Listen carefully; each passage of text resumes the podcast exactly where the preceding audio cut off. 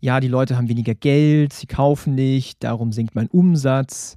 Andere haben gesagt, ja, Meta funktioniert nicht mehr, aber TikTok wird unsere Probleme lösen, dank günstigen CPM-Preisen.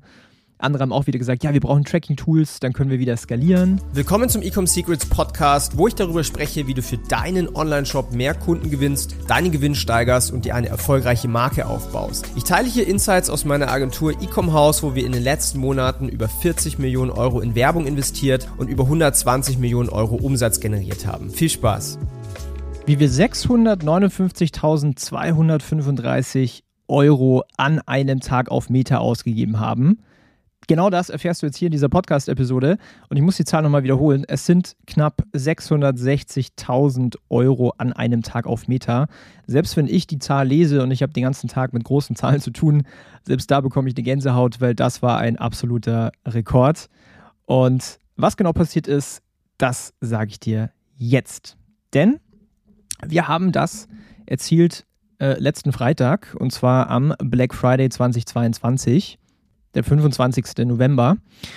Und dieses Jahr war für viele irgendwie speziell. Ja, gefühlt war so der Konsens der E-Commerce-Brands dieses Jahr wie folgt. So, die einen haben gedacht und gesagt, ja, die Leute haben weniger Geld, sie kaufen nicht, darum sinkt mein Umsatz. Andere haben gesagt, ja, Meta funktioniert nicht mehr, aber TikTok wird unsere Probleme lösen, dank günstigen CPM-Preisen. Andere haben auch wieder gesagt, ja, wir brauchen Tracking-Tools, dann können wir wieder skalieren. Und ich habe das ganz oft gesehen auf LinkedIn, aber auch auf, auf Instagram, auf YouTube. Das war so der Konsens der, der E-Com-Brands dieses Jahr 2022. Ja, Inflation, Rezension, alles sind Themen. Aber es ist halt einfach nicht wahr, dass die Leute nicht mehr kaufen. Und das hat es einfach bei uns bewiesen. Das Resultat ist, dass viele Brands stagniert sind. Ich habe auch gelesen, äh, bei vielen war der Black Friday zum Beispiel nicht so gut. Und als Frage ehrlich mal an dich, hattest du vielleicht auch solche Gedanken dieses Jahr? Ja? Anyway. Also, was haben wir dieses Jahr gemacht und warum konnten wir profitabel so viel Geld nach Meta rüber überweisen, nach Dublin? Ähm, ich kann nur sagen, dieses Jahr war der Black Week, die Black Week und der Black Friday ein absoluter Erfolg.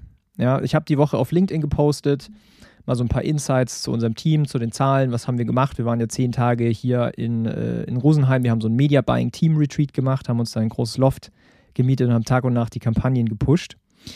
Und spannenderweise zu letztem Jahr konnten wir den doppelten Adspend und auch den doppelten Umsatz generieren als noch 2021. Und es ist nicht so, weil wir doppelt so viele Kunden haben. Wir haben sogar relativ ähnlich viele Kunden. Daran liegt es gar nicht, sondern wir haben einfach gewusst, was wir tun. Und laut Shopify war der Black Friday zum Beispiel dieses Jahr im Durchschnitt 17% stärker als letztes Jahr. Und vielleicht, wenn du den Podcast schon ein bisschen länger anhörst, dann äh, kannst du dich erinnern, dass ich immer wieder gesagt habe, ja, der Black Friday Q4 bin da sehr, sehr bullish, das wird sehr, sehr stark. Denn es hat sich bewahrheitet. Ja, die Leute kaufen immer noch. Die Leute ähm, kaufen trotz Inflation und trotz Rezension.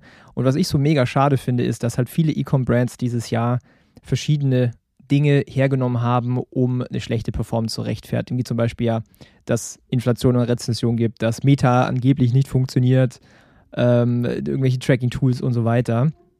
Und die Wahrheit ist, man muss sich einfach nur auf die Basics fokussieren. Man muss einfach nur, in Anführungszeichen, Marketing verstehen. Man muss verstehen, was, wie funktioniert das Ganze. Ja, man muss vorher eine Brand aufbauen, man muss äh, Vertrauen in die Brand aufbauen, man muss so das Desire wecken. Und dann klappt es auch äh, mit dem Black Friday. Also meine drei Takeaways waren ähm, für diesen Tag, wie wir es geschafft haben, war erstens, ein starker Black Friday beginnt schon im Januar. Ja, dazu äh, bringe ich jetzt bald mal ein YouTube-Video raus und das wird auch ein neues, also wird auch ein Thema in meinem Buch sein. Deswegen kommt das Buch auch Mitte Dezember raus. Also wenn du magst, äh, wir haben gerade eine Warteliste auf ecombuch.de, kann sich eintragen, bekommt zwei Tage vor allen anderen den Zugang zum Buch und die ersten bekommen das komplett gratis auch von mir geschenkt quasi. Da geht es genau darum und das ist auch perfekte Zeitpunkt, weil wie gesagt, ein, ein starker Black Friday beginnt halt einfach am Anfang vom Jahr. Was ich dazu meine, das erfährst du natürlich alles im Buch. Das zweite Takeaway, was ich mit dir teilen möchte, ist, Meta ist immer noch der stärkste Wachstumstreiber im E-Commerce-Bereich.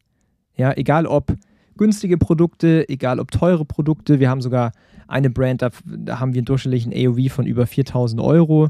Selbst das ist möglich, ja, wenn man äh, sich den, wenn man den Sales-Prozess dementsprechend auch aufbaut. Und Fazit so aus diesem ganzen Jahr und jetzt final zum Black Friday ist, wer das Gesamtbild von Marketing nicht versteht, der hat einfach verloren.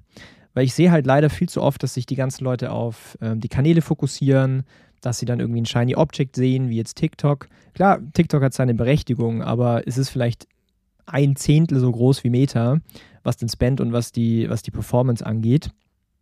Und dementsprechend, wenn man sich einfach nur auf die, in Anführungszeichen, Basic funktioniert, äh, fokussiert, also Zielgruppenverständnis, ein starkes Angebot aufbaut, dementsprechend Marketing-Message machen, die wirklich resonieren mit der Zielgruppe, dementsprechend Content aufbauen, den Shop optimieren, den AOV optimieren, den Customer Lifetime Value optimieren, ja, und dann Multichannel, die in die Skalierung gehen.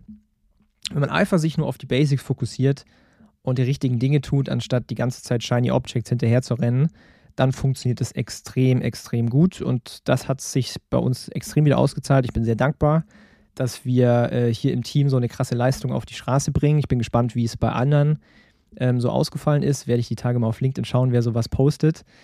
Und ja, also wir sind es gerade zwar voll bei Ecom House im Q4, aber ähm, wenn du mit uns zusammenarbeiten möchtest, dann schau doch gerne mal bei uns auf der Website www.ecomhouse.com vorbei buch dir mal einen ganz unverbindlichen, kostenlosen Kennenlernen-Call, wo wir einfach mal so dein Business checken, ja, äh, was ist das Potenzial, wo stehst du, wo willst du hin, sind wir da die richtigen Partner und wenn es passt, können wir gerne über eine Zusammenarbeit sprechen. Wie gesagt, dieses Jahr wird es nichts mehr, aber Q1, Q2, da haben wir sicherlich wieder ein paar Kapazitäten, Kapazitäten frei. Ich habe schon Sprachfehler.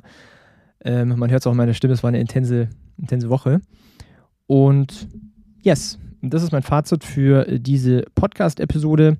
Wir werden die Tage auch ein YouTube-Video zu dem Thema machen. Vielleicht mache ich es sogar mit meinem Partner Emanuele, wo wir ähm, ein bisschen ausführliches äh, Interview machen, die ganzen Details, die ganzen Hacks raushauen. Ich wünsche dir auf jeden Fall jetzt noch eine erfolgreiche Woche, erfolgreiches Weihnachtsgeschäft. Ja, Q4 ist ja noch nicht vorbei. Und bis dahin, alles Gute, dein Daniel, ciao.